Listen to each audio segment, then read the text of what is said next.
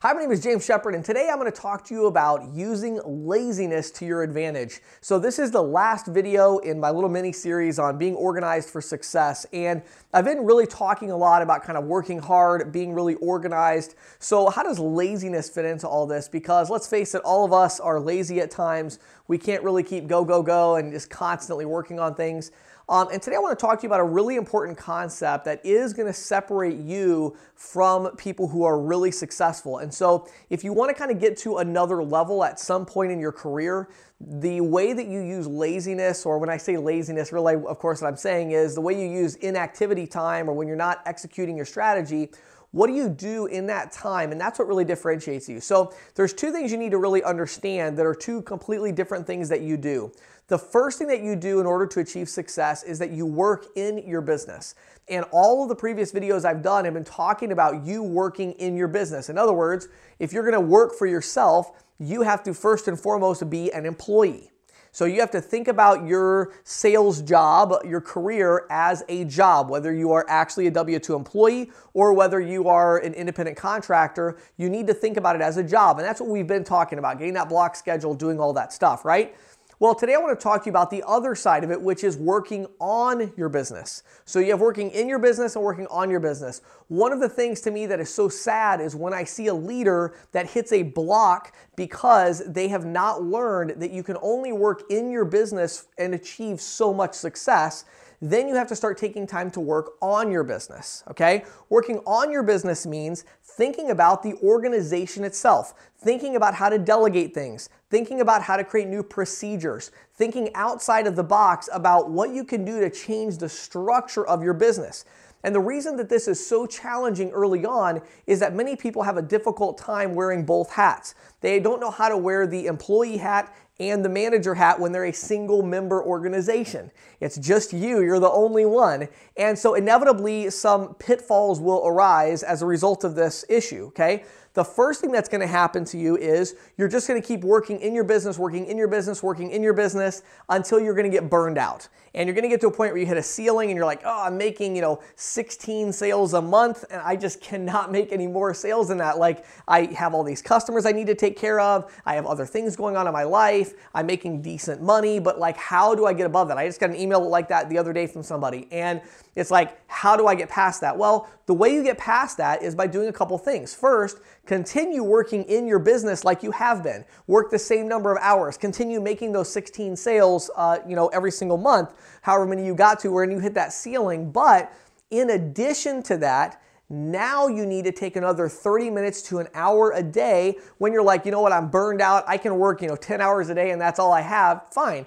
Take one more hour and work on your business. But do that at the beginning of your day when you're still fresh and your brain is fresh because you've probably gotten to the point where most of the prospecting and closing deals and paperwork, you can probably do all that stuff in your sleep at this point. You're building to an extent. So now it's time to take that first 30 minutes to an hour every morning and you need to work on your business and think about, okay, is there something here that I could delegate? You know, what are these tasks that I'm doing on a day in, day out basis where I could pay somebody $10, $12 an hour that could do this task for me if I had it properly, you know, proceduralized and into like some kind of written format of like step one, do this, step two, do this, and just start working on creating that workload that you're gonna then delegate to somebody that you're gonna hire. That's called working on your business, okay? A couple of other big pitfalls you're gonna face during this transition.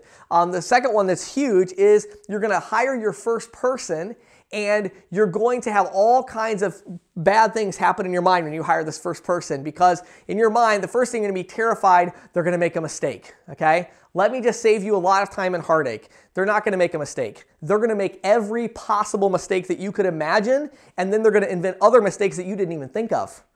That is what's to happen when you hire your first person, okay? So just embrace it. It's exciting. Yay, we're making mistakes. That's awesome. That means we're learning new things and we're growing and we're expanding, and that's fine. And if you have a task that you're delegating to them, it does don't make it like the core task. Like I would never, if I'm a salesperson successfully selling, I'm never gonna make my first hire be the person that closes deals.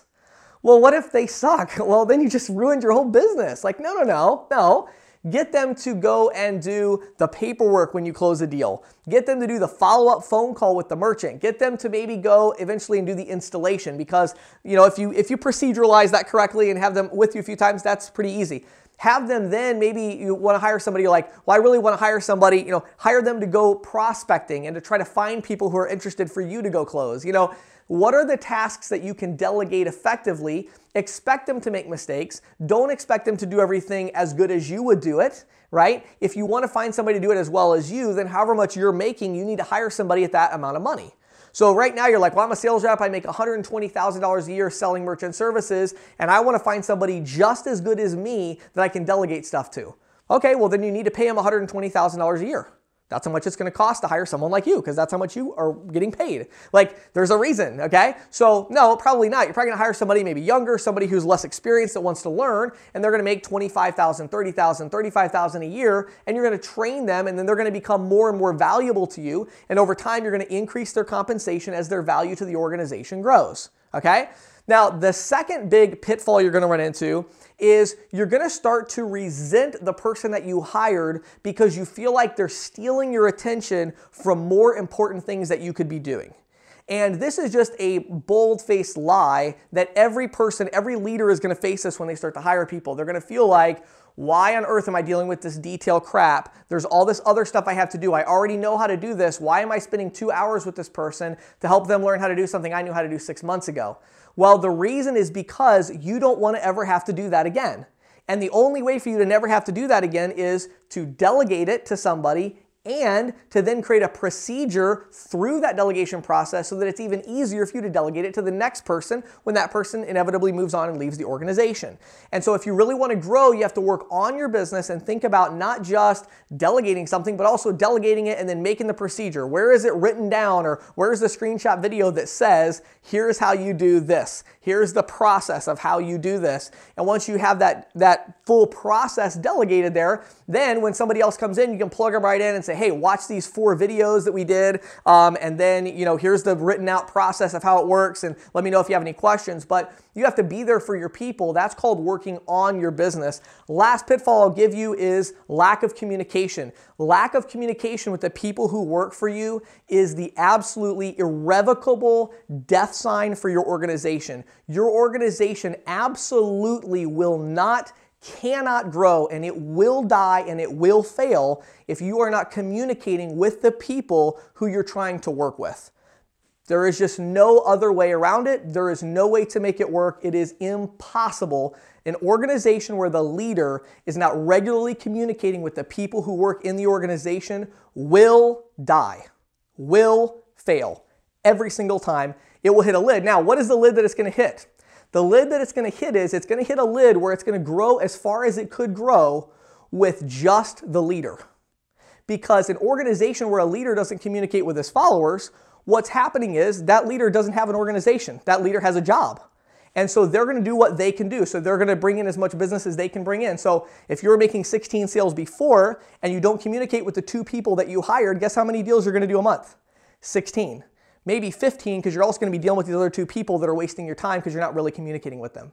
So, if you're going to grow your organization to that next level, you've got to leverage your laziness by converting 30 minutes to an hour of it into not working in your organization as an employee, but instead, in addition to that, keep saying that, in addition to that, working on your organization, figuring out how to delegate these things that you've created so that you can actually grow and build on that solid foundation. My name is James Shepard. I hope you've enjoyed these short videos on organization and being organized for success. Have a great day.